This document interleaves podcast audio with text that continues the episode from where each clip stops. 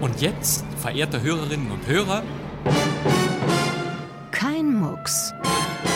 Der Krimi-Podcast. Aufmachen, Polizei. Keinen Schritt weiter, sonst schieß ich.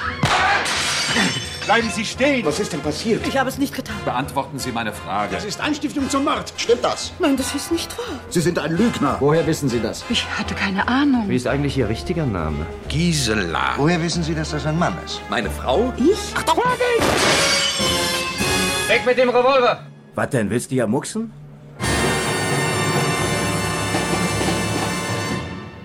Kein Mucks, am Mikrofon heißt Sebastian Pastewka ganz herzlich willkommen. Dies ist Ihr Krimi- und Zeitreise-Podcast. An dieser Stelle teilen wir Woche für Woche Ihre Begeisterung an kleinen, feinen Hörspielklassikern, an knisternden Qualitätskrimikramellen. Mm. Wir wiederholen hier skurrile oder spannende oder merkwürdig aus der Zeit gefallene Radiokrimis. Ich höre immer eine Radiostation an. Prima, aber hier im Podcast geht es schneller. Jeden Donnerstag greifen wir ins Archiv, finden dort das Radiofundstück der Woche und stellen es sofort in die Audiothek. Kein Mucks wird von allen ARD-Anstalten und dem Deutschlandfunk Kultur präsentiert. Das ist die beste UKW-Superschaltung, die wir augenblicklich kennen. Genau. Und der Klassiker, den wir diesmal für Sie haben, der ist was ganz Besonderes. Eine Überraschung. Ein Hörspiel, das wir bei der Recherche zunächst gar nicht als das Hörspiel begriffen haben, das es ist. Ich kann das alles nicht begreifen. Dieses Geheimhörspiel, wenn man so will, das kommt von diesem Sender. Vom Bayerischen Rundfunk hören Sie Aus dem Archiv des Bayerischen Rundfunks haben wir eine äußerst spannende und ungewöhnliche Krimi-Produktion für Sie, die nach einem Roman eines weltberühmten Schriftstellers entstand. Und wenn ich Ihnen sage, dass eine der beteiligten Darstellerinnen des Hörspiels den Namen Theodolinde Müller trägt, dass es um eine Wachstuchtasche geht, dass die Polizei ihre Suchmeldungen in einem Aktualitätenkino durchsagen lässt und dass das Wort Beefsteak noch Biffstick ausgesprochen wird, dann wissen Sie, dass wir in den 50er Jahren sind. Die gelben Schuhe des Herrn Berthier von Georges Simenon. Die vielen Geschichten des belgischen Schriftstellers Georges Simenon zeichneten ein atmosphärisch eindringliches Bild kleinbürgerlicher Milieus. Seine Krimis spielen überwiegend in Frankreich. Und Simenons Protagonisten, also die Berthiers dieser Welt, sind Durchschnittsbürger, deren langweilige Leben eigentlich nichts hergeben, wäre da nicht die Möglichkeit des Abweichens, des Ausscherens. Mit diesem Schritt wird alles anders. Plötzlich tut sich ein Abgrund von Überraschungen auf, schönen wie bösen. Georges Simenon wäre dieser Tage 120 Jahre alt geworden. Ich bin Kommissar Maigret. Bitte treten Sie ein. Danke. Und natürlich wurde der Kommissar Jules Maigret zu Simenons bekanntester Figur. Simenon war ein Vielschreiber. 75 Maigret-Krimis, 120 sogenannte Non-Maigret-Romane, dazu Erzählungen, Reportagen, Essays und noch einmal rund 1000 Kurzgeschichten unter verschiedenen Pseudonymen umfassen sein Werk. Und diese Mischung hat es der Literaturkritik nicht einfach gemacht. Simenons erste Maigret-Romane wurden bereits in den frühen 30er Jahren in verschiedene Sprachen übersetzt. In Deutschland kamen sie erst in den 50er Jahren an. Radio Saarbrücken. Und dasselbe gilt natürlich auch für die Hörspiele. Kommissar Maigret. Kriminalpolizei, Kommissar McRae. Ach, da sind Sie ja endlich, Herr Kommissar, Gott sei Dank. Sie wissen schon, was los ist. Ja, ja, ich weiß. Der graue Wagen im Fluss mit der Leiche einer Frau in der Kofferkiste. Ja. Die ältesten Simenon-Hörspielproduktionen aus Deutschland entstanden 1953. Zehnmal spielte Theo Schulte den Kommissar Maigret für Radio Saarbrücken, doch nicht alle Folgen sind erhalten. Es kamen weitere, unter anderem im RIAS, dem Sender Freies Berlin, dem Schweizerischen Rundfunk und dem Westdeutschen Rundfunk. Hier, Maigret. Tag, Herr Kommissar. Ich erwarte eben Inspektor Lukas mit einem Bericht. Er kommt dann mit. Das ist der Schauspieler Leonard Steckel als Maigret. Ich habe Inspektor Torrance in Concarneau sitzen. Er hat eine ganz gute Nase. Leonard Steckel spielte die Figur einmal im WDR und weitere sechsmal für den Südwestfunk. Haben Sie schon die Zeitung gelesen? Ich habe nicht die Zeit dazu gehabt. Hier, ich habe gerade eine gekauft. Man sieht nur den Kopf mit dem geschwollenen Auge und dem Mund. Aber sie ist zu erkennen. 1959 Leonard Steckel in Maigret und die Unbekannte. Und jetzt hören Sie doch mal hier. Haben Sie schon die Morgenzeitungen gelesen, London? Ich habe noch nicht Zeit dazu gehabt. Hier, ich habe gerade eine gekauft. Hm. Man sieht nur den Kopf mit dem geschwollenen Auge und dem Mund. Aber sie ist zu erkennen. Ja, Potzblitz, hier ist die alternative Version von Maigret und die Unbekannte mit Paul Dahlke. Maigret.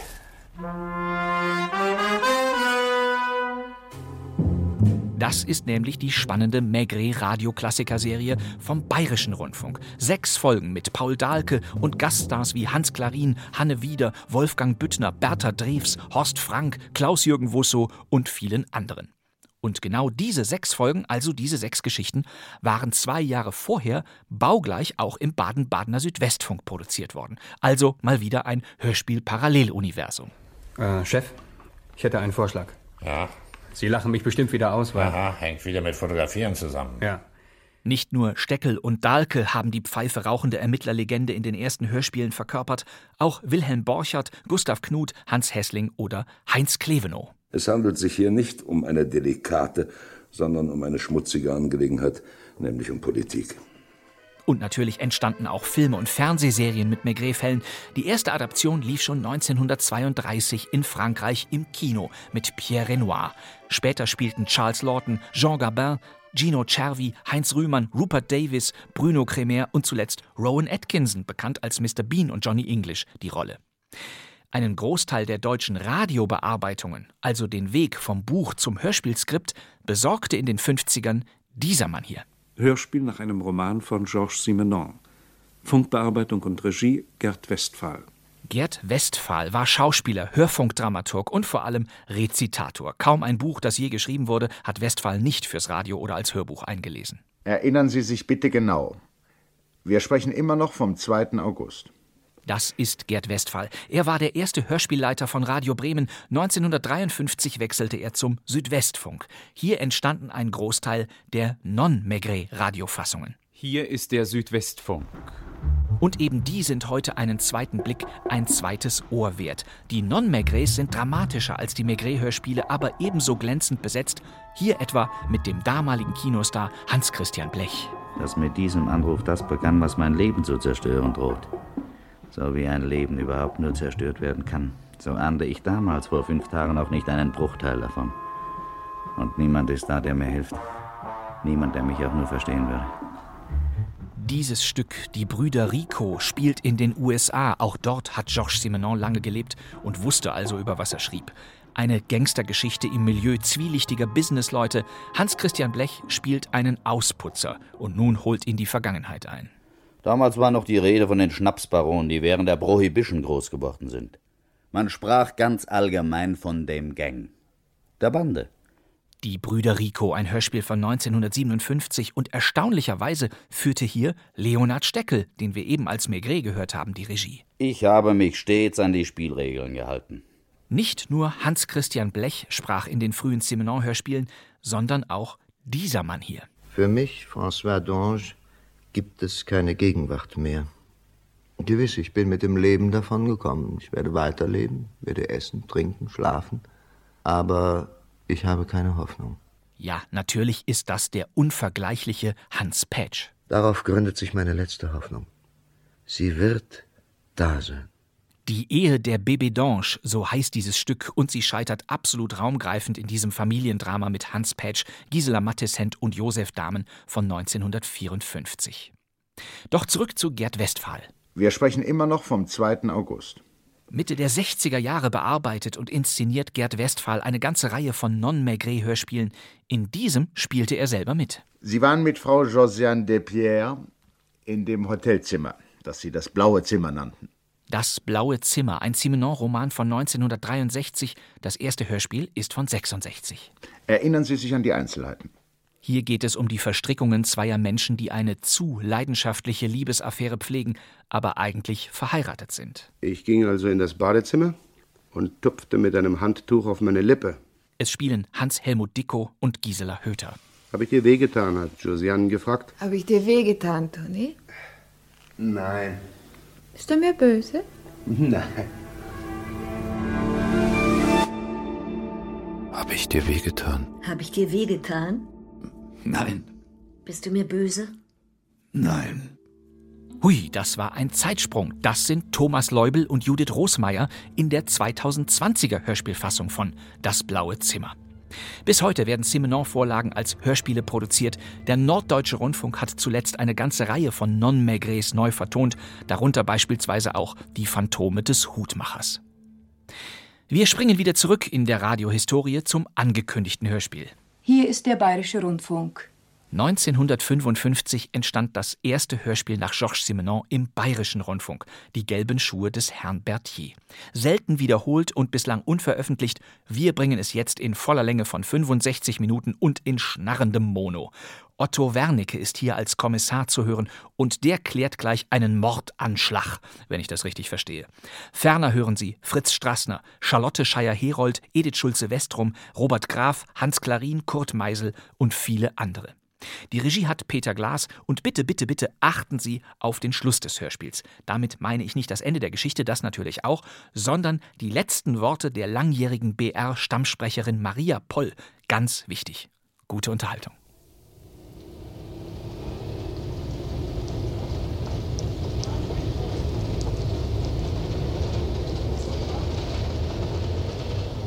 Die gelben Schuhe des Herrn Berthier.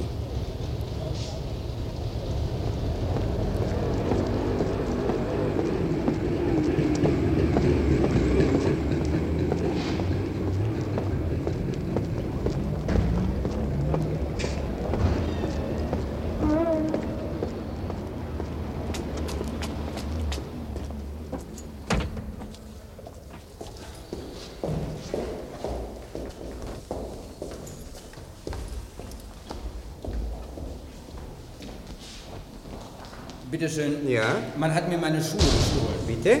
Man hat mir meine neuen Schuhe gestohlen. Eben erst gekauft. Dezernat für Diebstähle, erster Stock. Danke. Dort drüben ist der Fahrstuhl. Danke, danke, ich gehe zu Fuß. Und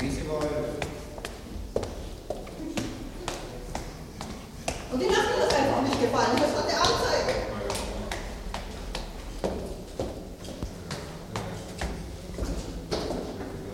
Bitte schön. Ja.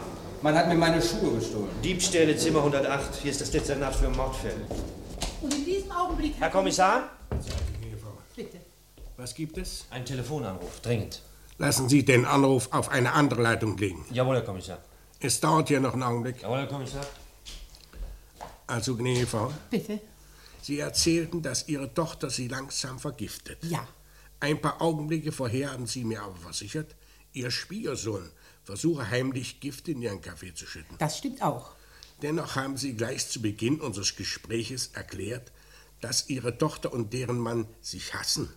Auch das entspricht der Wahrheit. Ihre Tochter und deren Mann trachten Ihnen also gemeinsam nach dem Leben. Aber nein. Nein? Sie versuchen jeder für sich, mich ums Leben zu bringen. Einen Augenblick, Ihre Frau. Bitte. Ja, was ist? Das Telefongespräch auf der anderen Leitung. Ja, geben Sie es schon in meine Leitung. Verbinde. Einen Augenblick noch, GV. Bitte. Ja, hallo? Herr Kommissar, Am Apparat. ich heiße Berthier. Ich möchte einen Mordanschlag zur Anzeige bringen. Es geht um Leben oder Tod. Warum kommen Sie nicht einfach her und geben es zum Protokoll? Ich traue mich nicht. Ich, ich bin hier ganz in der Nähe, Herr Kommissar, in dem kleinen Lokal, wo Ihre Leute immer essen. Gleich an der Ecke? Ja, aber keiner Ihrer Leute ist da, mich zu verhaften. Warum denn gleich verhaften? Hallo? Hallo? Hallo? Zentrale, bitte Zentrale. Herr Kommissar? Das Gespräch in meiner Leitung ist weg. Ich sagte soeben. Einen Augenblick, Niefer. Herr Kommissar? Laufen Sie sofort in unsere Kneipe an der Ecke. Jawohl. Und fragen Sie nach, ob der Mann, der soeben telefoniert hat, noch dort ist. Schnell. Jawohl, Herr Kommissar. Ich sagte soeben. Ein Augenblick, Niefrau. Hallo, Zentrale. Zentrale! Herr Kommissar? Ich bleibe am Apparat. Bitte nicht trennen. Ich blockiere die Leitung. Berthier, Mordanschlag. Hm. Ja, nun wieder zu Ihnen, Ehefrau. Ja, ich sagte soeben. Dass Ihre Tochter und deren Mann, jeder für sich, Ihnen nach dem Leben dachten. Ganz richtig. Sie sprachen da noch von einer Nichte. Auch die will mich vergiften. Also, drei Personen versuchen, Sie ums Leben zu bringen. Sie versuchen es nicht, Sie sind dabei. Aber, gnädige Frau. Herr Kommissar, ich bin nicht verrückt. Hier ist ein ärztliches Attest. Ich bin vollkommen zurechnungsfähig. Ja, hallo? Einen Augenblick, Niefrau. Bitte. Ja, hallo, was ist los? Der Telefonhörer war noch gar nicht wieder aufgelegt. Ich weiß. Es war ein. Untersetzt. Es war ein untersetzter Mann, der mit Ihnen telefoniert hat, Herr Kommissar. Wie alt? Ungefähr.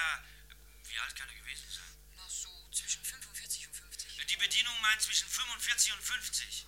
Und wie, ich meine, wo ist der jetzt? Ist weggegangen. Äh, Mit einem anderen Kerl? Mit einem anderen. andere hat ihn vom Telefon weggeholt, Herr Kommissar. Wie hat er ausgesehen? Wie hat er ausgesehen? Junger Kerl, noch nicht 20. Recht mager, ein schwarzes Haar. Herr Kommissar? Ja? Um die 20, mager, schwarz. Ist der Bedienung sonst etwas aufgefallen? Ist Ihnen sonst noch etwas aufgefallen? Ja, er hat gelbe Schuhe angehabt. Wer? Der Mann, der angerufen hat. Der Mann, der Sie antelefoniert hat, Herr Kommissar, trug gelbe Schuhe. Schön. Geben Sie sofort das Signalement an alle Polizeistationen. Der Mann heißt Berthier. Berthier? Ja, jedes Revier wird angewiesen, dem Mann Hilfe zu leisten. Jawohl, Herr Kommissar. Und vielleicht lassen Sie es auch in den Kinos durchsagen. Jawohl, Herr Kommissar. Das wäre alles. Genau so stelle ich mir eine Untersuchung vor. So, Sie verlieren keine Zeit, Sie denken an alles. sehr schmeichelhaft. Bitte. Ja, gnädige Frau, ich habe alles zu Protokoll genommen. Ich werde Ihre Angaben überprüfen. Da wäre noch Folgendes. Gnädige Frau, haben Sie bitte Verständnis. Meine Zeit ist bemessen. Ich muss jetzt dieser anderen Sache nachgehen. Es handelt sich um einen Mordanschlag In meinem Fall handelt es sich um drei. mit dem entscheidenden Unterschied, dass Sie, gnädige Frau, noch sehr lebendig vor mir sitzen, während in dem anderen Fall inzwischen alles Mögliche passieren kann. Lächerlich. Am helllichten Tag.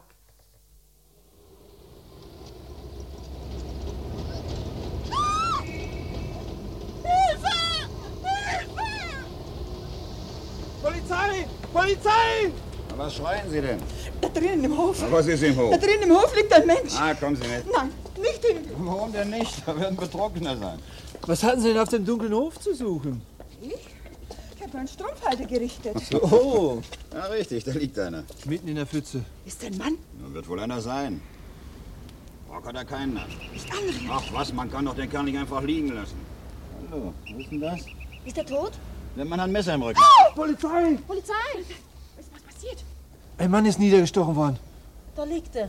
Schöne Schuhe hat der Mann. Komm, Kind. Ich möchte auch gelbe Schuhe. Zurücktreten! Bitte zurücktreten! Weitergehen! Sie da! Lassen Sie den Mann los! Man kann den euch einfach so liegen lassen. Vielleicht lebt er noch. Der Mann bleibt liegen, bis die Mordkommission kommt. Kennt jemand den Mann? Kennen Sie den Mann? Nicht, dass ich wüsste, Herr Kommissar. Louis Berthier, 48 Jahre verheiratet. Na, seine Frau wird uns gleich ein bisschen weiterhelfen. Noch weit? Äh, nein, Herr Kommissar, die Straße ist schlecht, aber wir sind gleich da. Sie benutzen ein Parfum? Jawohl, Herr Kommissar. Hm. Louis Berthier, Lagerverwalter, während der Arbeitszeit tot auf der Straße gefunden. Die Mordwaffe ist ein ganz neues Messer. Noch nicht gebraucht. Mhm. Wir sind da, Herr Kommissar.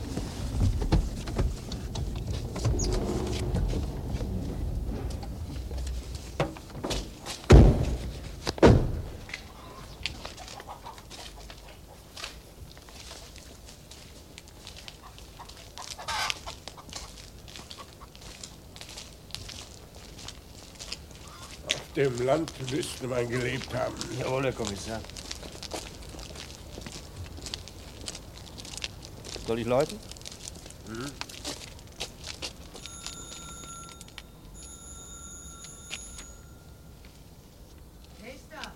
Frau Berti, Ja, was ist? Polizei. Was wollen Sie? Ich muss Sie leider sprechen. Und wer beweist mir, dass Sie von der Polizei sind? Meine Polizeimarke hier. Na, die ist hoffentlich echt. Kommen Sie rein. Danke.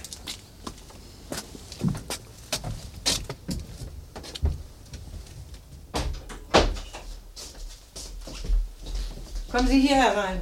Bitte sehr.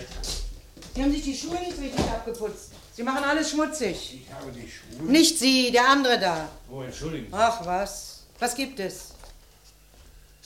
Ihr Mann heißt Dui Berti. Ja, warum?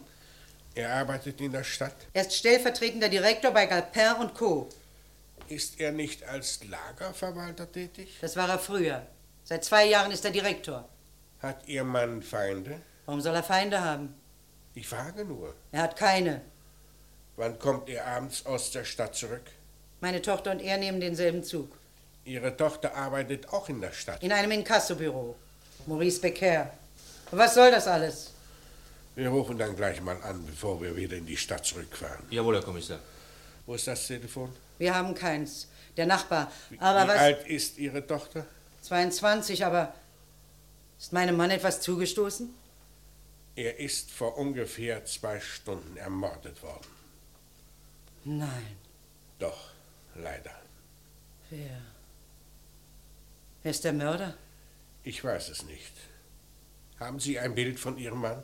Wo ist Louis jetzt? Er wird ins Gerichtsärztliche Institut gebracht worden sein.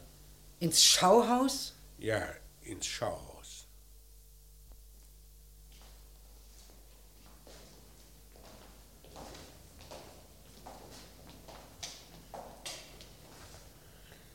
Kennen Sie Ihren Mann wieder, Frau Berthier? Ja, Ist das Ihr Mann? es ist mein armer Louis. Werden ihm die Augen nicht zugedrückt? Sie können es jetzt tun. Was ist denn das? Bitte. Wer hat meinem Mann denn die Schuhe da angezogen? Ihr Mann hatte die Schuhe an, also als er gefunden wurde. Unmöglich. Louis hatte keine gelben Schuhe. Ach, Wenigstens nicht in den 24 Jahren unserer Ehe.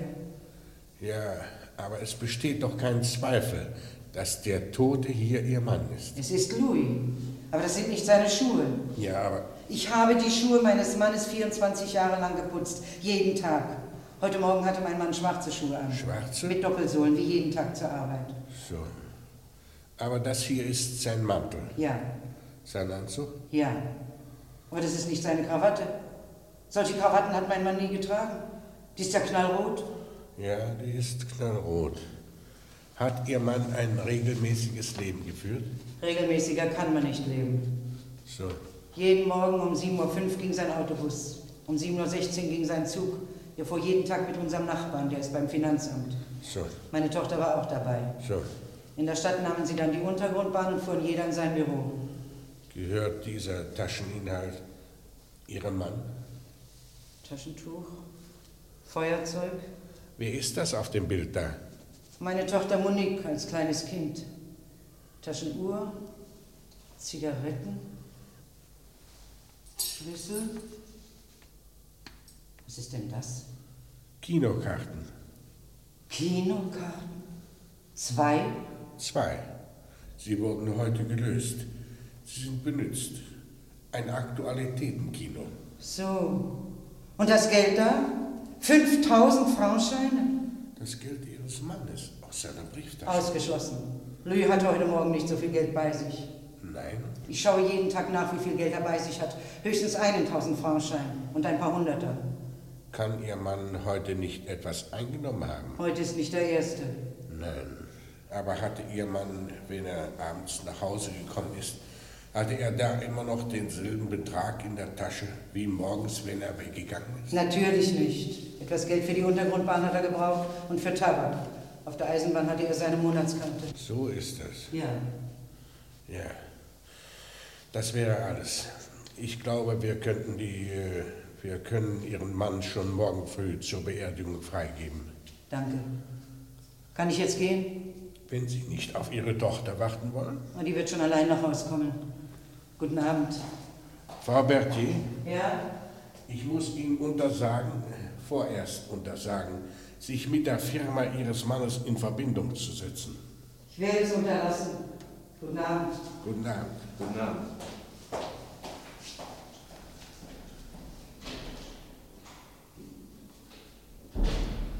No, Die hat Haare auf den Zähnen. Der arme Berthier hat bestimmt nichts zu lachen gehabt. Jedenfalls nicht bei seiner Frau. Neugierig bin ich, ob die Tochter der Mutter ähnlich ist. Fräulein Berthier ist nicht hier. Sie wartet im Polizeipräsidium.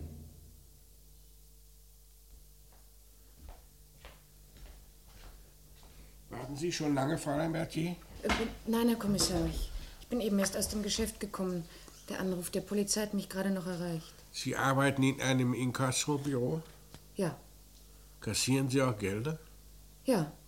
Äh, Vormittags bin ich im Büro und nachmittags kassiere ich. Hm. Hm, Eine etwas unangenehme Tätigkeit für ein junges Mädchen. Nicht unbedingt. Mhm. Ich, ähm, Ich dachte, meine Mutter wäre hier. Sie ist vom Schauhaus gleich wieder nach Hause gefahren. Wie hat meine Mutter das aufgenommen? Sehr tapfer. Wer, hm. wer hat meinen Vater? Umgebracht? Ja, Ich weiß es nicht. Haben Sie Ihren Vater gut gekannt? natürlich. Ja, ja. äh, Sie kannten ihn, wie jeder seine Eltern kennt. Ich meine aber, ob Sie besonders gut mit Ihrem Vater gestanden haben, besonders vertraut. Wir haben ein Bild in seiner Brieftasche gefunden.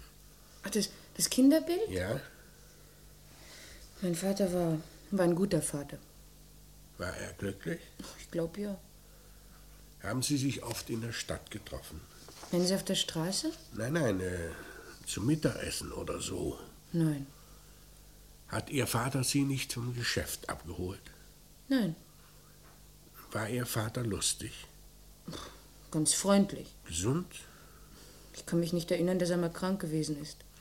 Hat er Freunde gehabt? Seine Verwandtschaft. Aha. Haben Sie einen Freund, Fräulein Berthier? Monique nicht, wahr? Ja, Monique. Nun, Fräulein Monique, Sie antworten nicht auf meine Frage. Ist wohl jetzt nicht ganz der richtige Augenblick dafür. Muss ich meinen Vater. Wie meinen Sie? Naja, ob ich meinen Vater noch einmal. Ach so, nein, nein. Sie müssen nicht. Identifiziert hat ihn ja Ihre Mutter. Aber noch eins. Ja? Hat Ihr Vater gelbe Schuhe getragen? Gelbe Schuhe? Ja, hellgelbe. Ich kann mich nicht erinnern. Auch nicht, wenn Sie ihn in der Stadt getroffen haben. Nein. Wann waren Sie zum letzten Mal im Kino? Gestern Nachmittag. Nachmittags.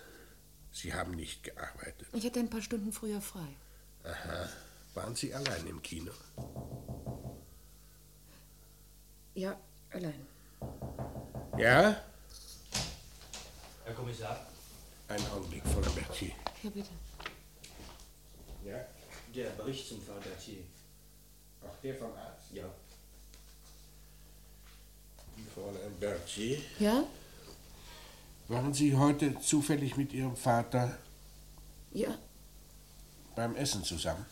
Nein. Danke. Das wäre alles. Guten Abend, Fräulein Berthier. Guten Abend. Äh, kann ich jetzt gehen? Bitte sehr. Guten Abend. Guten Abend. Die bekommt mal die Figur wie ihre Mutter. Da hat man was in der Hand. Wenn man sie in der Hand hat, das dürfte aber gar nicht so einfach sein. Und Oh, mit den Weibern ist es überhaupt nicht so einfach. Übrigens, Fingerabdrücke waren an dem Messer keine. Keine Fingerabdrücke? Nein, nein, es war ein ganz neues Messer. Mit Firmennummer und so. Feststellen lassen, wohin die Lieferung dieses Messers gegangen ist. Jawohl, Herr Kommissar. Und dann hat heute einer eine Anzeige gemacht. Man hat ihm seine neuen Schuhe gestohlen. Feststellen, wer die Farbe. Jawohl, Herr Kommissar. Äh, Glauben Sie, dass die kleine Berthier. Ihr Parfum ist ganz schön aufdringlich. Ich glaube, sie hat gar keins. Ich meine ja auch das Ihre. Jawohl, Herr Kommissar. Äh, Übrigens, haben Sie schon gesehen? Ja. Den armen Bertie haben sie mit vollem Magen umgelegt. Mageninhalt, Erbsensuppe, Stockfisch à la Provençal, Beefstick, Salat, Apfel. Dazu Weißwein. Na, schlecht bei Kasse ist er nicht gewesen. Unser einer kann sich das nicht leisten. Na, als Lagerverwalter wird Berthier auch nur in einer Kneipe gegessen haben. Vermutlich gleich in der Nähe seines Arbeitsplatzes. Kennen Sie einen Lagerverwalter Berthier? Berthier? Ja, Louis Berthier. Kenne ich nicht. Macht nichts. Aber zweimal Stockfisch à la Provençal könnten wir bestellen. Oh, tut mir leid, meine Herren. Stockfisch à la Provençal gibt es bei uns nur freitags. So. Ja, und da auch nicht jeden Freitag. Da haben wir eben Pech gehabt. Äh, Aber noch eine Frage. Bitte sehr. Hier gleich in der Nähe ist doch die Firma Calpin Co. Öle und Fette. Calper und... Hey, wo ist hier die Firma Calper und Co.? Sie sind seit drei Jahren pleite. Die Firma existiert nicht mehr? Ich habe pleite gesagt. Schön. Dann haben wir eben noch mal Pech gehabt. Tut mir leid, meine Herren. Guten Abend. Guten Abend. Guten Abend, Herr.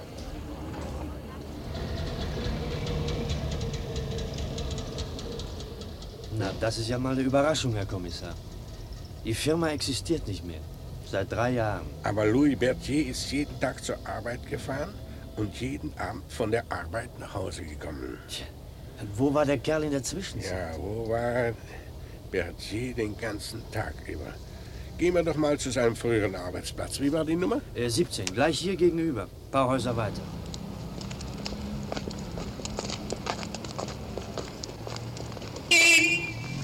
Oh, der hatte auch nicht Vorfahrt. Man merkt, dass Sie lange bei der Verkehrspolizei waren. Oh, das sehe ich ganz mechanisch, wenn da was nicht stimmt. Stammt Ihre Vorliebe für Parfüm auch aus dieser Zeit? Äh, da, da ist Nummer 17. Sie hören sich jetzt in der Umgebung ein bisschen nach Berthier um. Jawohl, Herr Kommissar.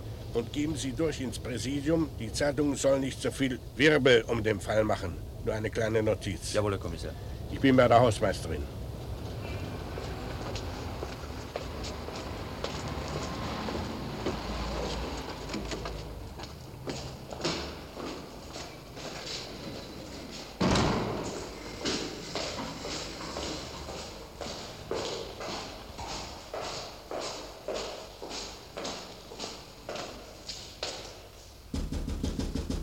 Hallo? Hallo? Komme gleich. Ja? Was ist? Guten Abend. Störe ich beim Abendessen? Aber nein, guten Abend. Kriminalpolizei. Kannten Sie einen Herrn Berthier? Den Lagerverwalter von Calpin und Co. Ja? Vor drei oder vier Monaten hat er mich zum letzten Mal besucht. Kommen Sie herein, Herr Kommissar. Danke.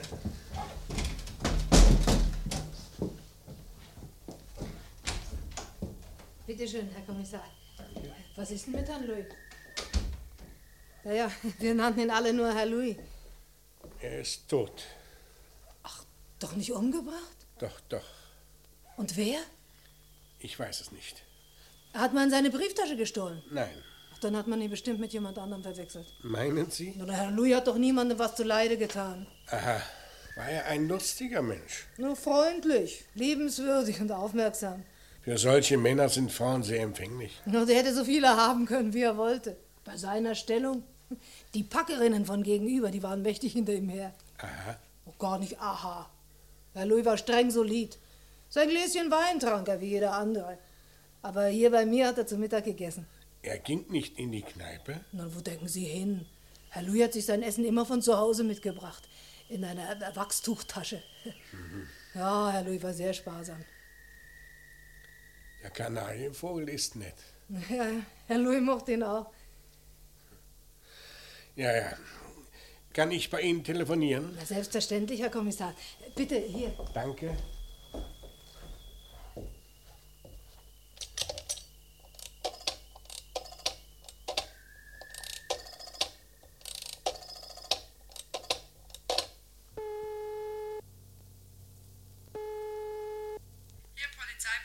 Bitte Morddezernat. Verbinde.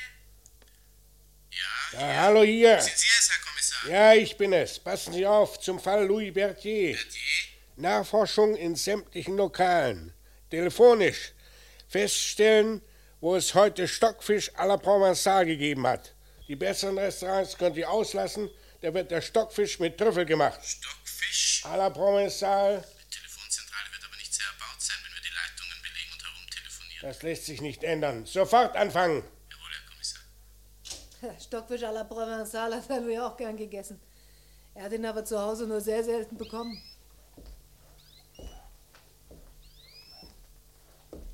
Kennen Sie Frau Berthier? Nee, nie gesehen. Wie ist sie?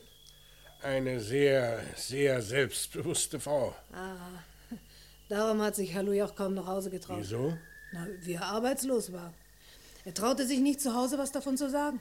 Und in seinem Alter war es schwer, was Neues anzufangen. Und was hat er angefangen? Ich weiß nicht. Er hatte eine schlechte Zeit. Ich habe ihn mal in einer Anlage sitzen sehen. Ein Mann wie Herr Louis, der jeden Tag seine zehn Stunden gearbeitet hat. Am helllichten Tag auf einer Bank. Ja und? Na, ich habe Herrn Louis dann lange nicht mehr gesehen. Wie lange nicht? Ungefähr ein halbes Jahr. Und wie er dann wieder auftauchte, was hat er Ihnen da erzählt? Hm, Nichts. Er hat mir Schokolade mitgebracht. Es ist ihm also wieder gut gegangen. Ja, ja. Und regelmäßige Bürostunden hat er wohl auch nicht mehr gehabt, denn er kam mal vormittags und dann wieder nachmittags. Er hat sie oft besucht.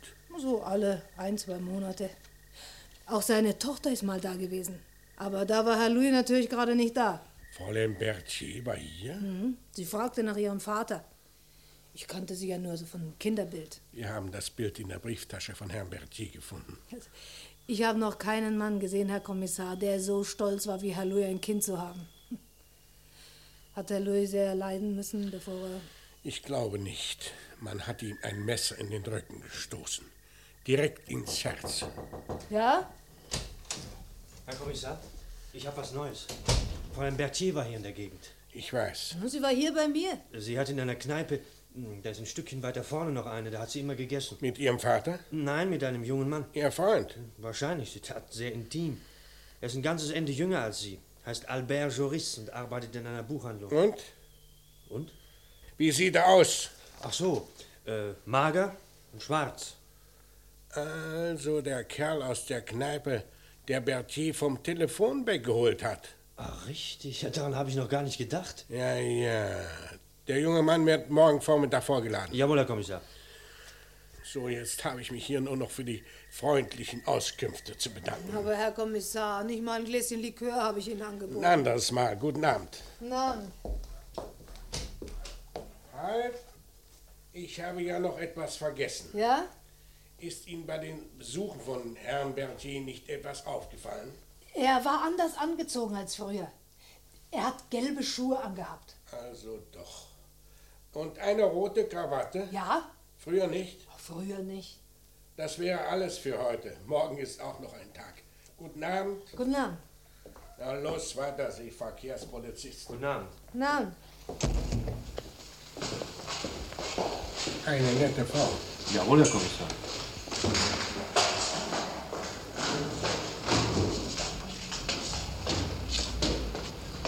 Wir müssen auf alle Fälle das Lokal finden, wo es heute Stockfisch à la Provençal gegeben hat. Ist das so wichtig? In der gleichen Gegend, wo die Kneipe ist, hat Berthier sein Zimmer, Welches Zimmer? wo er sich jeden Tag umgezogen hat, morgens und abends. Ach ja, die gelben Schuhe. Ja, aber das mit dem Zimmer, das können wir doch auf dem Einwohnermeldeamt Wenn feststellen lassen. Berthier hier gemeldet war. Sie können es jedenfalls versuchen. Jawohl. Übrigens ist das Foto von Berthier schon vervielfältigt. Ist bereits in den beiden letzten Vorstellungen in den Kinos zu sehen. Lassen Sie zur Vorsicht das mit dem Stockfisch ebenfalls durchgeben, noch besser über den Rundfunk in den Abendnachrichten. Jawohl, Herr Kommissar. Und morgen hinterlasse ich laufend, wo ich zu erreichen bin. Ich werde von allem sofort verständigt. Jawohl, Herr Kommissar. Und jetzt gute Nacht.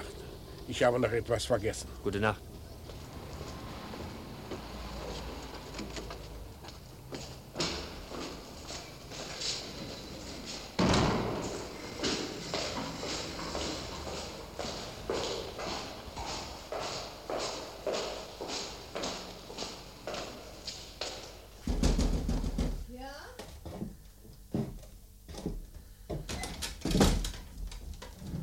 Ah, Herr Kommissar.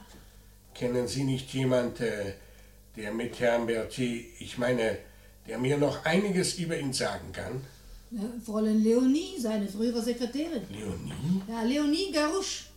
Sie hat jetzt ein Geschäft für Babywäsche. Gleich schräg gegenüber, zwischen der Kneipe und dem Rossschlechter. Danke. Äh, hat Herr Berthier seine gelben Schuhe schon angehabt, wie seine Tochter ihn hier bei Ihnen gesucht hat? Ja, ganz sicher.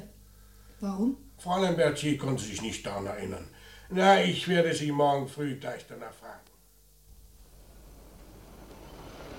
Der soeben 7.31 Uhr eingefahrene Vorortszug kam aus Juvisy.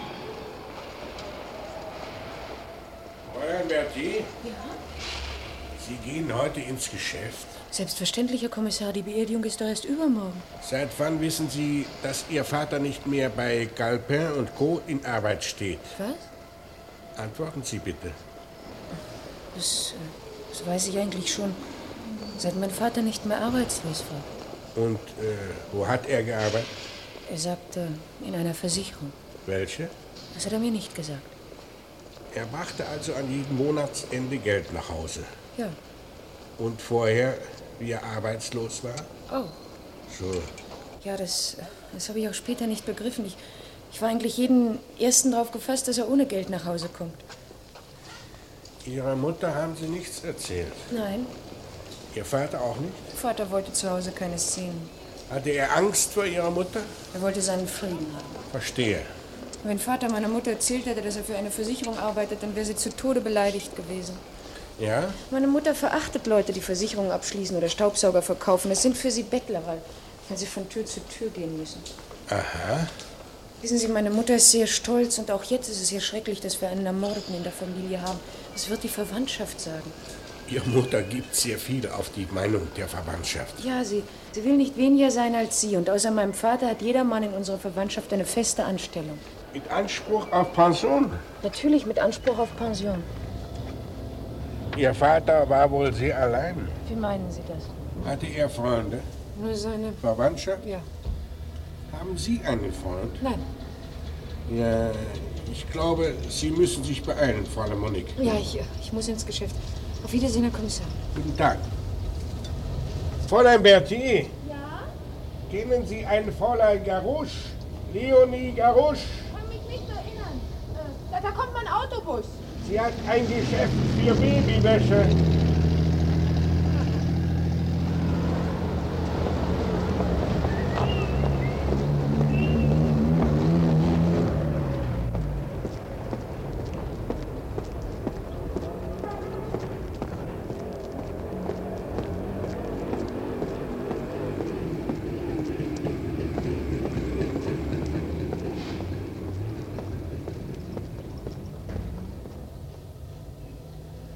Alles für das Kind.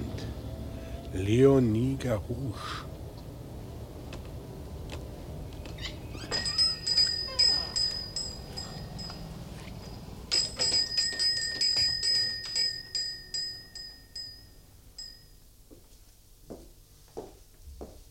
Sie wünschen, mein Herr? Kriminalpolizei. Ach. Einer ihrer Bekannten ist gestern ermordet worden. Louis Berthier. Nein. Sie haben ihn gut gekannt. Wie ist das geschehen? Sie haben ihn gern gehabt. Alle haben ihn gern gehabt. Was hat er in den letzten Jahren getan? Ich habe ihn nicht danach gefragt. Es schien ihm gut zu gehen. Haben Sie mit seiner Frau gesprochen? Ja, Was hat sie gesagt? sie versteht nicht, wieso ihr Mann gelbe Schuhe anhatte. Herr Louis trug sie oft. Schon bei Calpin und Kompanie? Nein, erst nachher. Er war anders geworden. Anders? Auch er war nicht mehr derselbe. Manchmal lachte er sogar ganz laut. Hat er früher nie gelacht? Hm, Das war mehr wie ein Lächeln. Aha, aha. Es war etwas in seinem Leben. Eine Frau? Vielleicht. Hat er Ihnen nie den Hof gemacht? Nie, er war doch verheiratet. War es schwer für ihn, Wie meinen Sie das? neu anzufangen? Es ist immer schwer, wenn man über 40 ist. Haben Sie Herrn Berthier Geld gegeben? Er sagt, es gehe um Leben oder Tod. Ja, ich habe ihm Geld gegeben. Aber seine Frau darf nichts davon erfahren, die ist sehr stolz. Kennen Sie sie? Auch Herr Louis hat es mir gesagt. Jeder in seiner Verwandtschaft hat ein Haus. Herr Berthier doch auch? Er musste es bauen, weil seine Frau es wollte. Hatte er Angst vor seiner Frau? Auch er wollte keinem Menschen um eine Freude bringen. Unsere Firma wurde kurz vor Weihnachten geschlossen. Herr Louis hat zu Hause nichts davon gesagt. Er wollte seiner Familie den heiligen Abend nicht verderben. Und dann? Wir hatten noch für drei Monate unser Gehalt ausgezahlt bekommen. Ich habe das Geld von Herrn Louis bei mir behalten und Herr Louis Hat sich an jedem Ersten sein Gehalt bei Ihnen abgeholt. Ja, Und wie das Geld aufgebraucht war? habe ich ihm Geld geliehen, Warum? weil man sonst Herrn Louis das Haus weggenommen hätte. Er hatte noch viele Raten zu zahlen. Aha. Auch unser ehemaliger Buchhalter hat ihm Geld geliehen. Konnten Sie sich das leisten? Hatten Sie beide so viel Ersparnisse? Nein, aber wir haben das Geld ja zurückbekommen. Wann? Nach neun Monaten? Herr Berthier hat eine neue Stellung gefunden? Hat er Ihnen das gesagt? Er hat gesagt, er hat Arbeit. Hat er irgendwelche Angaben gemacht? Namen genannt? Namen? Von Arbeitskollegen? Von seinem Chef? Nein, Sie wissen auch nicht, in welcher Gegend er gearbeitet hat. nein. Fräulein Garusch? Ja? Ist hier jemand von der Polizei? Warum?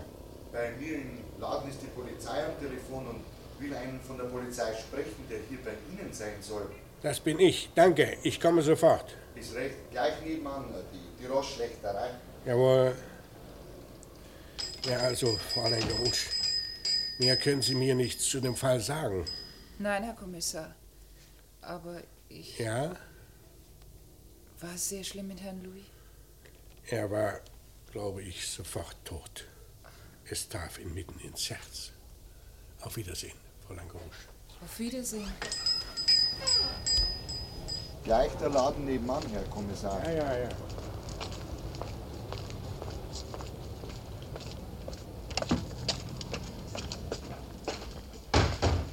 Guten Tag. Guten Tag. Dort ist das Telefon. Danke.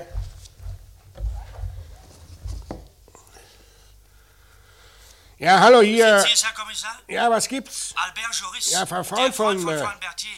Er ist seit gestern Mittag verschwunden. Er ist auch am Abend noch nicht nach Hause gekommen. Sie müssen sofort. Ja, die Polizeistation und die Bahnhöfe sind verständigt. Äh, Gut. Ich habe bereits mit den Eltern des jungen Mannes gesprochen. Und? Sie sind außer sich, wissen aber von nichts. Ein Bild von dem Burschen habe ich auch. Ist bereits in der Kopieanstalt. Weiter. Äh, Albert Joris hat in der Buchhandlung vor einem halben Jahr angegeben, er studiert jetzt Jura. Ausgerechnet. Ja, er kam nur mehr vormittags zur Arbeit. Sieh mal an. Ja, das machen viele Studenten so. Sie arbeiten halbtags.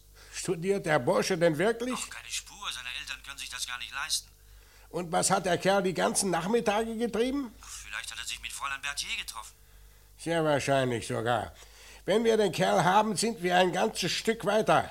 Habt ihr schon die Kneipe mit dem Stockfisch? Nein, Herr Kommissar. Ein paar von uns klappern jetzt noch die Lokale ab, die kein Telefon haben. Aber Ja. äh, auf das Foto von Berthier im Kino, da hat sich eine Kellnerin gemeldet. Berthier hat in ihrer Kneipe gegessen. Er kam jeden Tag. Na, dann haben wir doch die Kneipe mit dem Stockfisch. Nein, Herr Kommissar. Es gab gestern Reisfleisch in der Ah, Kneipe. Adresse? Nur ziemlich weit draußen bei der kleinen Kirche Saint-Germain. Ja, Schräg gegenüber, direkt am Platz, wo früher manchmal ein Schweinemarkt abgehalten ich weiß. Sie nehmen sich einen Wagen und kommen ebenfalls dorthin. Sie kannten also Herrn Berti? Nicht im Namen nach.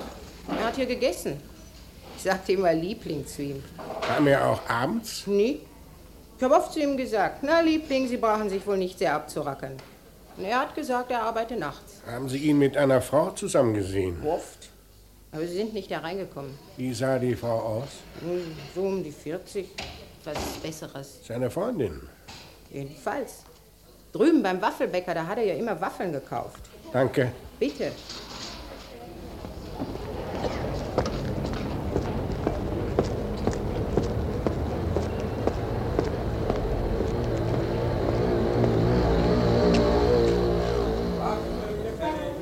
Frische.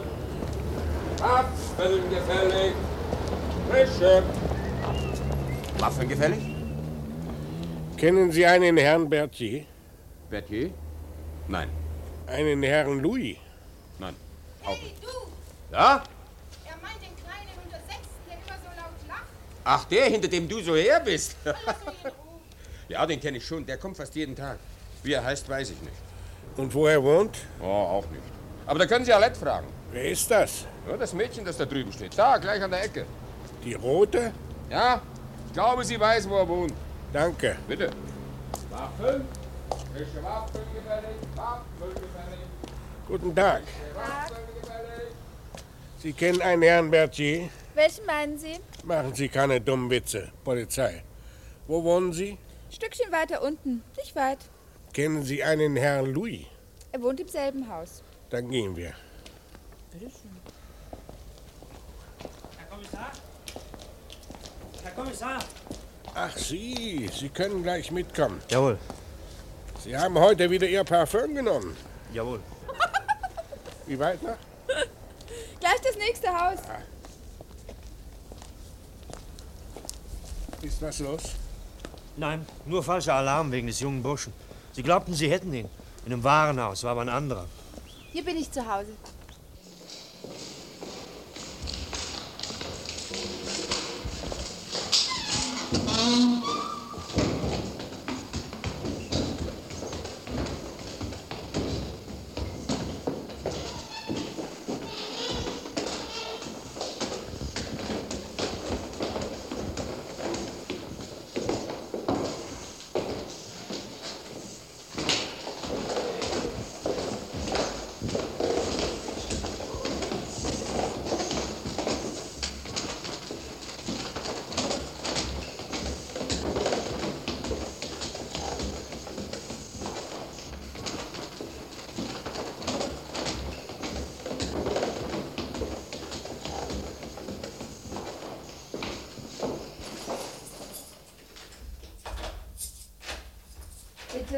Danke. Wer ist da? Ich? Arlette? Ja. Wer noch? Die Polizei. Das hat mir gerade noch gefehlt. Was wollen Sie? Was wissen Sie von Herrn Berthier? Von wem? Er meint Herrn Louis. Ach, der. Er ist ein ruhiger Mann. Er arbeitet nachts. Wo? Ich bin nicht neugierig. Kommt nicht öfters eine Frau zu ihm? Ja, dunkelhaarig. Recht hübsch, nicht Arlette? Es geht. Wie heißt sie? Ich sage Frau Antoinette zu ihr. Was soll überhaupt die Fragerei? Wären Sie hier nicht frech, ja? Herr Berthier war von Ihnen nicht einmal gemeldet. Das geht Sie gar nichts an. Dafür müssen Sie noch Strafe zahlen. Ruhig, ruhig. Da soll einem nicht der Hut hochgehen. Zur Abkühlung gehen Sie jetzt hinunter und rufen Sie den Rostschlechter an. Welchen Rostschlechter? Neben dem Laden von Fräulein Leonie. Ach, äh, wo ich Sie vorhin angerufen habe. Lassen Sie sich Fräulein Leonie kommen und fragen Sie sie, ob sie eine Frau mit Vornamen Antoinette kennt. Jawohl, Herr Kommissar. Und jetzt wieder zu Ihnen. Ist sonst niemand zu Herrn Louis gekommen? Ein junges Mädchen hat ihn manchmal abgeholt. Wer war das? Herr Louis hat mich nur gefragt, ob sie hübsch ist. Na und? Na und? Ich sagte, ganz hübsch, wie alle in diesem Alter. Aber in ein paar Jahren ist sie ein richtiger Trampel. Er nannte sie Monique. Aha. Und da war auch noch so ein Bürschchen. Halt den Mund, Arlette, ich werde hier ausgefragt. Wie sah der junge Mann aus? Nichts wie Haut und Knochen. Ja, Ah, sein schwarzer Lockenkopf hat mir ganz gut gefallen. Ja, der junge Mann war erst gestern wieder da. Ja? Mhm. Aber da war Herr Louis schon weg. Hm. Kann ich mal das Zimmer sehen? Ja, aber wenn Herr Louis. Herr Louis ist tot. Was? Was? Na, kommen Sie schon.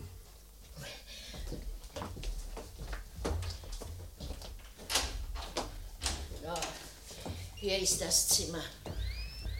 Gehört der Kanarienvogel zum Inventar? Der Vogel gehört Herrn Louis, Aha, aber er singt. das höre ich, er piepst. Er ist ein Weibchen. So, Man hat es Herrn Louis für einen Menschen angedreht. ja, ja, und wer hat das Zimmer in Ordnung gehalten? Hm, Herr Louis hat das Bett gemacht, den Waschtisch und Staub gewischt. Und einmal in der Woche ist die Putzfrau gekommen. Auf meine Kosten. Sieh mal einer an. Und die Sachen hier im Kasten gehören Herrn Berthier? Ja, ja, alles. Der blaue Morgenmantel, die Hausschuhe. Aus rotem Ziegenleder, sowas Verrücktes. Und die drei Paar gelben Schuhe? Ja, ein paar hatte er an. Vier Paar sind es im Ganzen. Sehr schön. Und das Foto auf dem Nachttisch? Das ist Frau Antoinette. Mach schon auf, Arlette. Herr Kommissar? Herr Kommissar? Ja. Ich hab die Frau. Sie heißt Antoinette Marcher. Sie hat ein paar Mal im Büro ausgeholfen bei Calpin und Co. Fräulein Leonie kannte sie gut. Sie war die Frau von dem kleinen Rechnungsbeamten. Und? Seit fast zwei Jahren ist sie Witwe. Da werden wir die Sache ja bald klar haben. Antoinette Macher.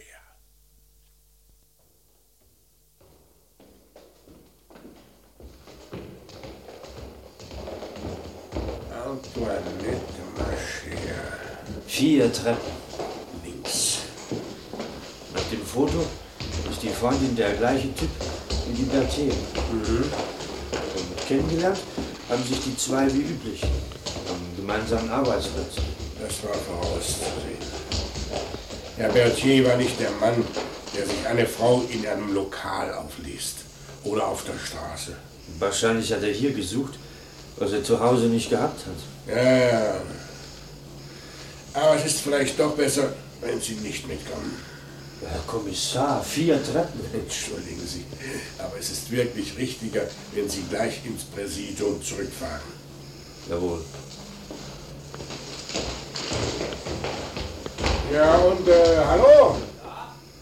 Wir stellen Sie Fräulein Berthier sofort ins Präsidium.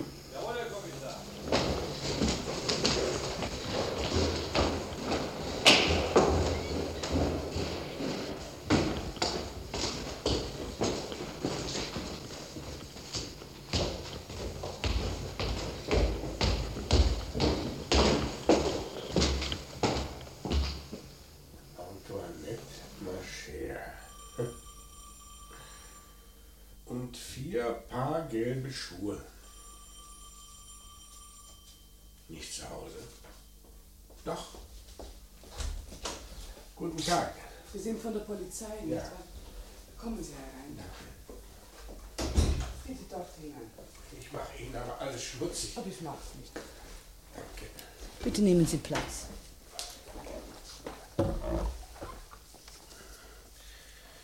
Ja.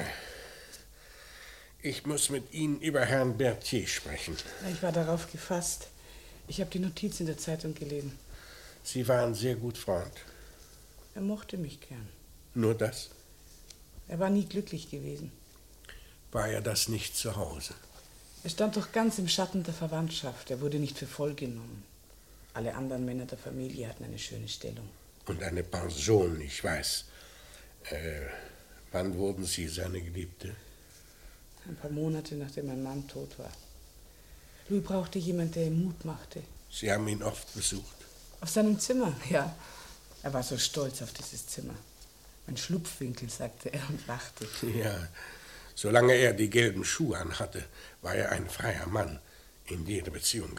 Er war immer traurig, wenn er abends die schwarzen Schuhe anziehen musste, um nach Haus zu fahren. Das andere Leben hatte wieder Gewalt über ihn. Sie haben ihn auch gestern getroffen. Ja, wir haben hier zusammen Mittag gegessen. Ah, Stockfisch à la Provençal. Ja, Stockfisch à la Provençal. Zu Hause gab es ihn selten. Seine Frau mochte keinen Stockfisch. Ist Ihnen gestern an Herrn Berger etwas aufgefallen? Ja, nach dem Kino besonders. Ach, Sie waren mit ihm im Kino. Ja, es war so schlechtes Wetter. Und wie wir aus dem Kino kamen, da, Ja? da hat sich Louis dauernd auf der Straße umgesehen, wie wenn er jemand erwartet hätte, der auf ihn gewartet hat. Es war aber niemand da. Auch kein junger Mann, mager, schwarz? Nein. Louis hat mich dann nach Hause gebracht und ging. Und kam nicht wieder. Ja. Wo hat Herr Berger gearbeitet? Ich weiß es nicht. Louis hat mich gebeten, ihn nicht danach zu fragen. Und Sie haben ihn nicht mit irgendjemand zusammen gesehen? Doch. Auf einer Bank in einer Anlage mit einem anderen Mann. Wie sah der Mann aus? Irgendwie merkwürdig. Groß, mager. Ja, und das schielte ein bisschen.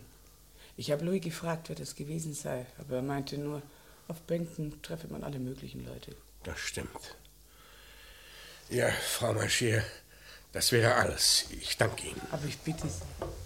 Hat eigentlich Herr Berger mit Ihnen nie vom Heiraten gesprochen? Ach, er hat sich nicht getraut, zu Hause zu erzählen, dass er arbeitslos ist.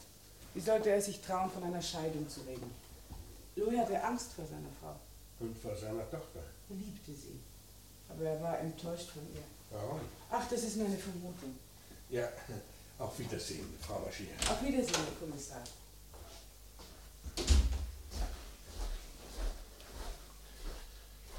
Naja, eins ist sicher. Ich würde jetzt lieber ins Kino gehen als ins Büro.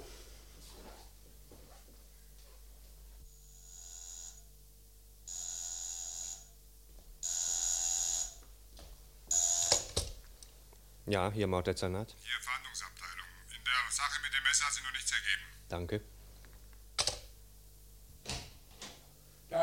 Guten Tag, Herr Kommissar. Was Neues? Nichts. Die Nachforschungen nach dem Messer sind bis jetzt ergebnislos verlaufen. Von Albert Joris keine Spur. Fräulein Berger? Äh, wartet bereits. Hm, kein Mensch weiß, wo Bertie gearbeitet hat. Und was? Ja, aber Geld hat er gehabt. Ja, Geld hat er gehabt. Und wer hat ihn umgelegt? Vielleicht seine Frau? Warum? Wenn sie doch dahinter gekommen ist, dass er sie seit mehr als zwei Jahren an der Nase rumgeführt hat und dass er eine Freundin hat. Schicken Sie mir Fräulein Berthier ein. Jawohl, Herr Kommissar. Fräulein Berthier? Ja? Soll reinkommen. Guten Tag, Herr Kommissar. Guten Tag, nehmen Sie Platz. Danke. Mögen Sie Ihre Mutter? Nein. Wie soll ich das verstehen? Ich hasse sie. Warum? Meine Mutter denkt nur an sich und, und wie es ihr geht, wenn sie alt ist. Haben Sie Ihren Vater gern gehabt? Es war ein armer Mensch, er hat nichts getan, um was zu ändern. Was? Alles, das Leben, das wir haben. Ich hab's schon lange satt, ich wollte fort. Heiraten? Ob heiraten oder nicht, weg.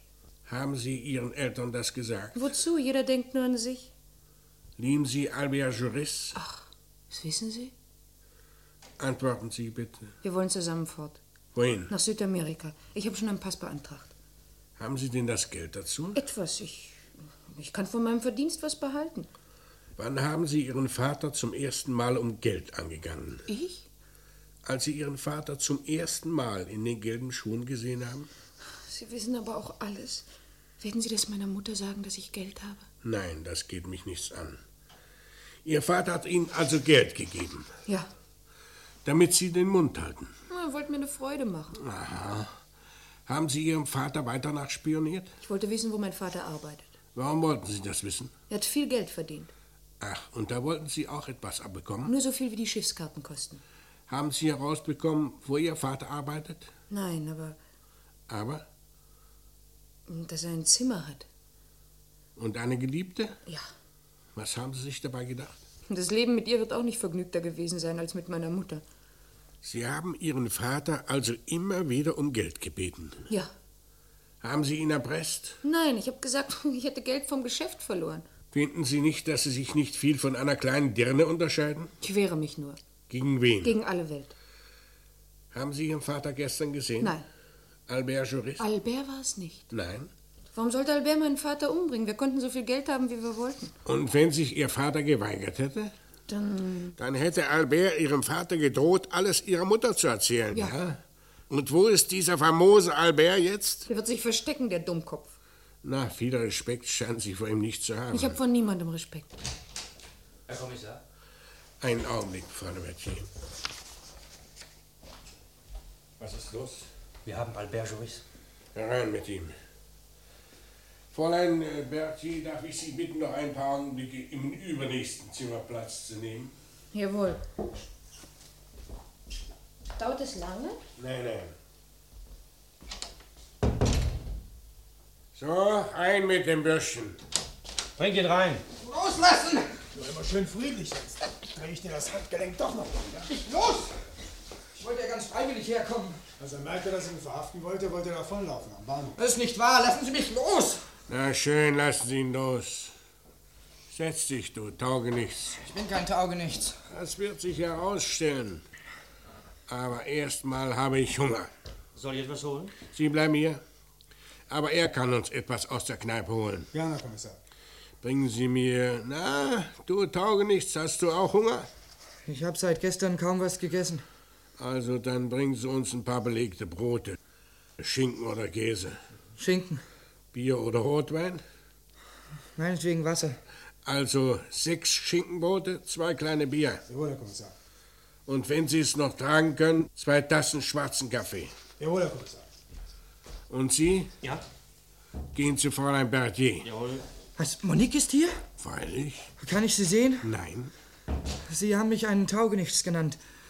Ich wollte mich wirklich stellen. Warum? Weil ich satt hatte, mich zu verstecken. Warum hast du dich versteckt? Ich hatte wahnsinnige Angst, dass man mich schlagen würde. Schlagen? Ja. Und dass ich was zugeben würde, was gar nicht die Wahrheit war. Warum sollte man dich überhaupt festnehmen wollen? Sie wollen mich nur zum Reden bringen. Das ist mein Beruf. Sie glauben, dass ich mich in Widersprüche verwickeln werde. In welchen Schundroman hast du das gelesen? In den Gerichtsberichten der Zeitung. Ich weiß, wie Sie es machen. So, so. Na, wir wissen zwar schon alles von Fräulein Monique, aber es würde mich doch interessieren, was du eigentlich hier wolltest. Sagen, dass ich Herrn Berthier nicht, nicht Nicht? umgelegt habe. So, so. Umgelegt hast du ihn nicht. Nein, Warum solltest du ihn denn ermordet haben? weil Weil? das hat Ihnen Monique doch gesagt. Freilich, ich will es aber noch mal von dir hören. Weil? Weil ich Geld von ihm geliehen habe. Geliehen? Ja, Ich habe ihn darum gebeten, wenn Ihnen der Ausdruck besser gefällt. Gebeten nennst du das? Was wollen Sie damit sagen? dass es sehr unterschiedliche Arten des Bittens gibt, darunter gewisse, die es denen, der gebeten wird, kaum erlauben, die Bitte abzuschlagen. Sowas nennen wir gewöhnlich Erpressung. Ich hätte Frau Berthier nichts gesagt. Aber du hast Herrn Berthier damit gedroht? Nein, Nein? nein. Au! Nein? Nein! Aufhören! Hast du Herrn Berthier damit gedroht? Ja. Tauge nichts. Ja? Die belegten Brote, Herr Kommissar. Stellen Sie das Tablett auf den Tisch, bitte. Jawohl. Danke. Herr Kommissar, ich hatte vergessen zu melden. Der Mann, der gestern den Diebstahl seiner Schuhe angezeigt hat, er hatte sie wirklich eine halbe Stunde vorher erst gekauft. Es waren schwarze Schuhe. Unwichtig, mein Lieber, bereits unwichtig. Jawohl, Herr Kommissar. So, du tauge nichts, iss und trink. Und jetzt erzähl mir mal, warum du Herrn Berthier gedroht hast. Wir brauchten Geld. Um zu heiraten? Ja. Du bist doch noch gar nicht mündig. Du darfst ja ohne Einwilligung deiner Eltern gar nicht heiraten. Ich habe Moniques Vater gesagt, dass sie in anderen Umständen ist. Was ist sie? Ja. Ein Augenblick, du tauge nichts.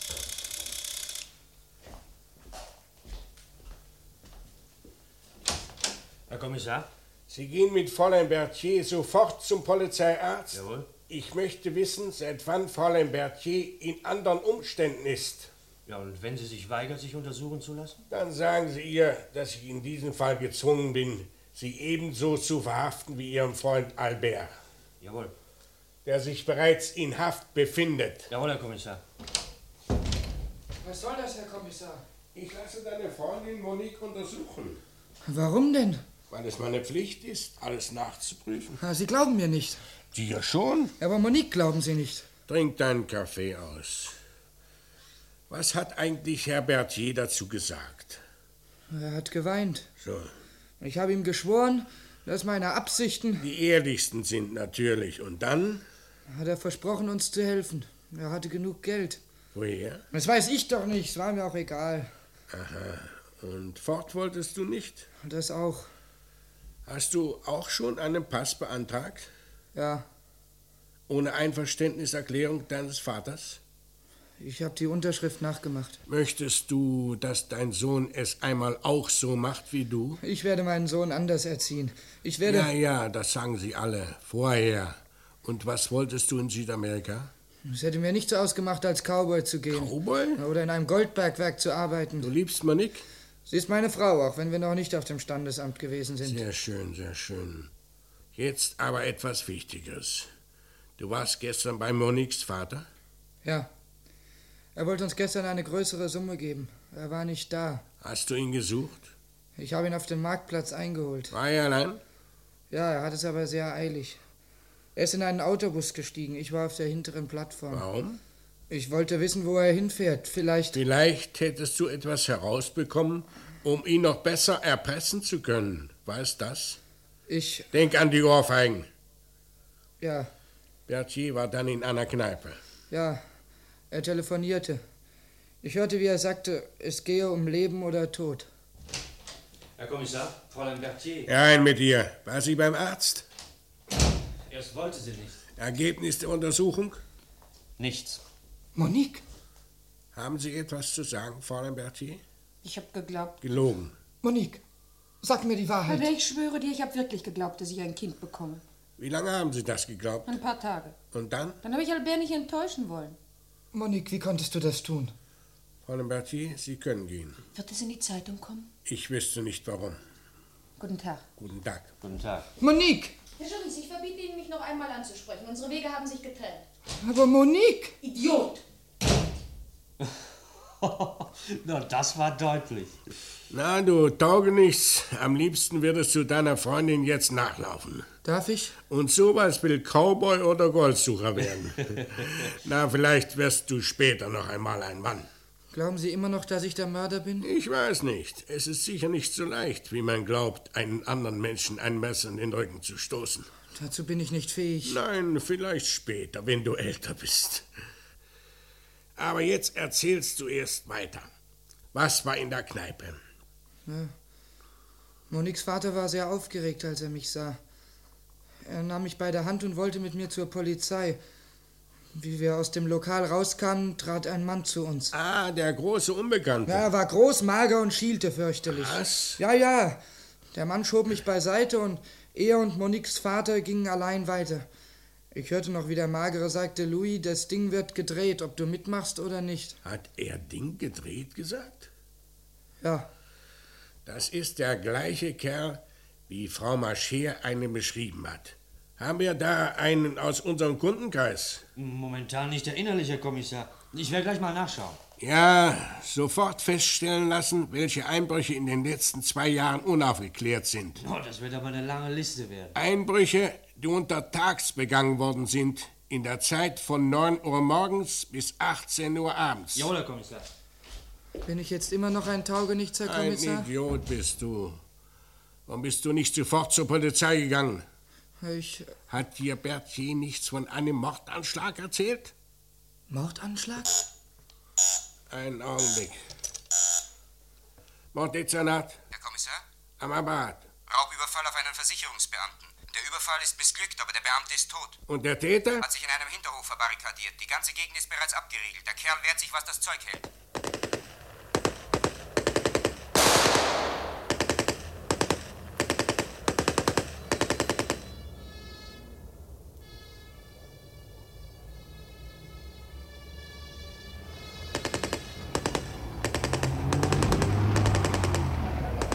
Da kommt der Kommissar. Aufpassen, Herr Kommissar. Marco schießt.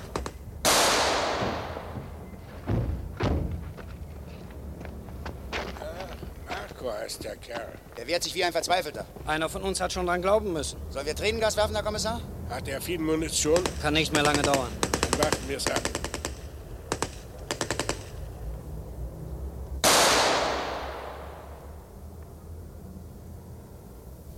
Na, schon zu Ende? Ich ergebe mich. Er schreit etwas. Ich ergebe mich. Er ergibt sich, holt ihn raus. Vorsicht. Marco! Marco! Werfen Sie die Waffen weg, auch das Messer. Los, los, holt ihn schon raus. Jawohl, Herr Kommissar. Handschellen bereithalten. Jawohl. Haben wir alle Platz im Wagen? Jawohl, Herr Kommissar.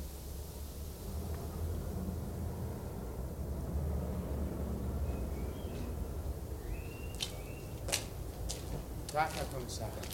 Die haben wohl die Nerven verloren, was? Genau das. Die Nerven verloren. War ein bisschen viel gestern und heute. Gestern? Marco heißen Sie. Ja. Zigarette? Danke. Mussten Sie den Mann gleich umlegen? Freiwillig hätte er das Geld nicht hergegeben, Herr Kommissar. Ich meine nicht den Versicherungsbeamten. Ich meine Louis Berthier. Ach, das wissen Sie auch? Ich habe es erraten. Kommen Sie, steigen Sie ein.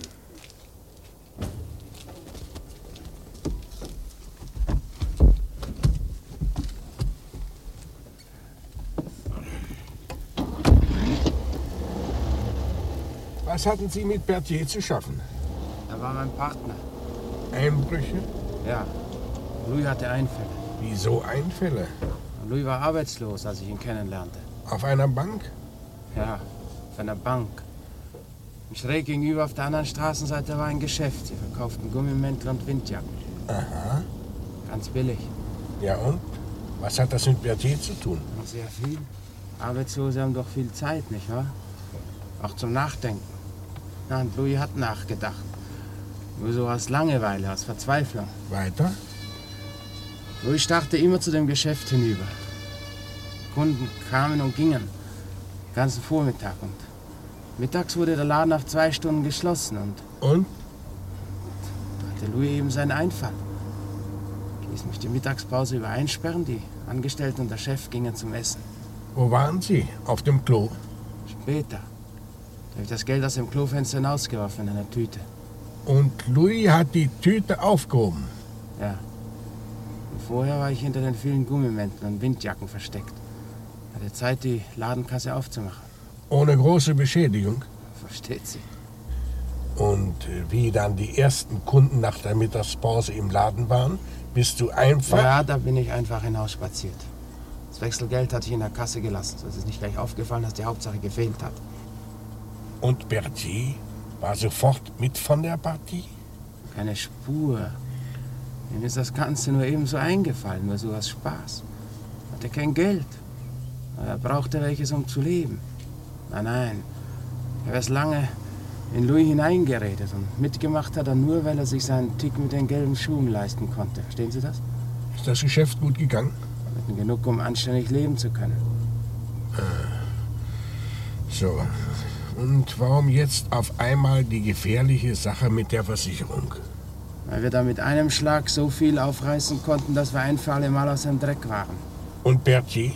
Louis wollte nicht mitmachen. Dass er sah, dass ich von meinem Plan nicht abzubringen war, wollte er alles verpfeifen. Ich habe ihn gerade noch erwischt, bevor er zu Ihnen wollte, Herr Kommissar. War das unbedingt notwendig? Notwehr, Herr Kommissar. Aha. Ich habe Louis gebeten, es sich zu überlegen, noch auf dem dunklen Hof. Aber? Er wollte nicht. Louis, habe ich gesagt, nach diesem Ding sind wir ein für alle Mal raus aus dem Dreck. Und was hat Louis gesagt? Nein, hat er gesagt. Nein, da mache ich nicht mehr mit. Ich töte keinen anderen, damit ich aus dem Dreck raus bin. Es geht um Leben oder Tod. Aber lieber will ich tot sein, als einen anderen Menschen ums Leben bringen. Die gelben Schuhe des Herrn Berthier. So nannte Peter Glas, der auch die Leitung der Sendung hatte, seine Funkfassung der Kriminalgeschichte Maigret und der Mann auf der Bank von Georges Simenon. Deutsche Übersetzung Barbara Klau und Hans-Jürgen Wille. Die Hauptpersonen und ihre Darsteller waren Frau Berthier, Charlotte Scheier-Herold, Leonie Garouche, Elisabeth Göbel, Antoinette Mascher, Ingeborg Hoffmann, die Hausmeisterin Edith Schulze-Westrum, die Zimmervermieterin Ida Wüst, Monique Eva Ingeborg Scholz, Albert Hans Klarin, Marco Kurt Meisel, der junge Kommissar Robert Graf und der alte Kommissar Otto Wernicke. Gong, das ist ein Hammer. Ja, da sind wir alle reingefallen. Die gelben Schuhe des Herrn Berthier ist gar kein Non-Maigret, sondern ein wirklicher Maigret. Georges Simenon schrieb die Vorlage 1952. Es war der 41. von insgesamt 75 Maigret-Romanen. Die gelben Schuhe des Herrn Berthier ist Maigret und der Mann auf der Bank. Das ist doch nicht möglich. Aber ja. Ja, und ich habe keine Ahnung, warum das so ist, warum wir hier einen Kommissar ohne Namen erleben durften. Maria Poll, ewige Ansagerin aller frühen Hörspiele aus dem Bayerischen Rundfunk, hat die Sache für uns aufgelöst. Und, haben Sie es gemerkt, sie machte das nach dem Ladies First Prinzip. Zuerst die Damen, dann die Herren. Ein paar Namen hat sie aber unterschlagen. Die Rundfunkarchivdatenbank weiß mehr. Vor allem wurde Fritz Strassner als Herbertier vergessen, Ida Wüst als Vermieterin, Ingeborg Wutz und Margarete Bennecke als Kellnerinnen, Hildegard Dickmann als Telefonistin, Christian Marschall als Kellner, Hans Pössenbacher als Verkäufer, Alfons Teuber als Polizist und die eingangs erwähnte Theodolinde Müller als Arlette. Und dieses Hörspiel lief erstmals am 19. Juni 1955 im Bayerischen Rundfunk.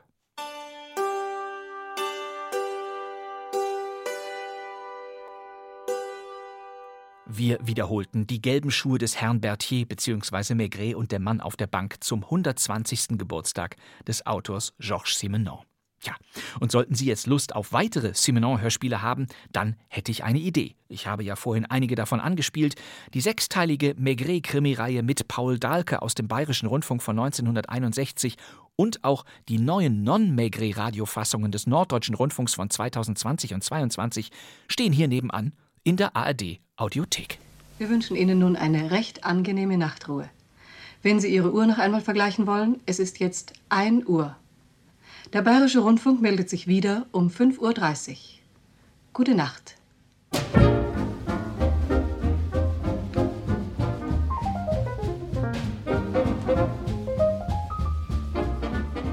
Das war kein Mucks, der Krimi-Podcast. Kurioses aus den Hörspielarchiven. Immer donnerstags gibt es neue Folgen. Unsere laufende vierte Staffel wird für Sie wöchentlich aufgefüllt in der ARD-Audiothek und auch überall sonst. Großartig! Ja, ich darf mich verabschieden. Das wär's für heute. Ich danke Ihnen fürs Zuhören. Und ich glaube, damit können wir für heute zum Schluss kommen. Wir sehen uns ja wieder in einer Woche. Für heute, meine Damen und Herren, recht herzlichen Dank für Ihre Mitwirkung. Auf Wiedersehen. Wiedersehen. Mein Name ist Bastian Pastewka. Alles Gute. Tschüss.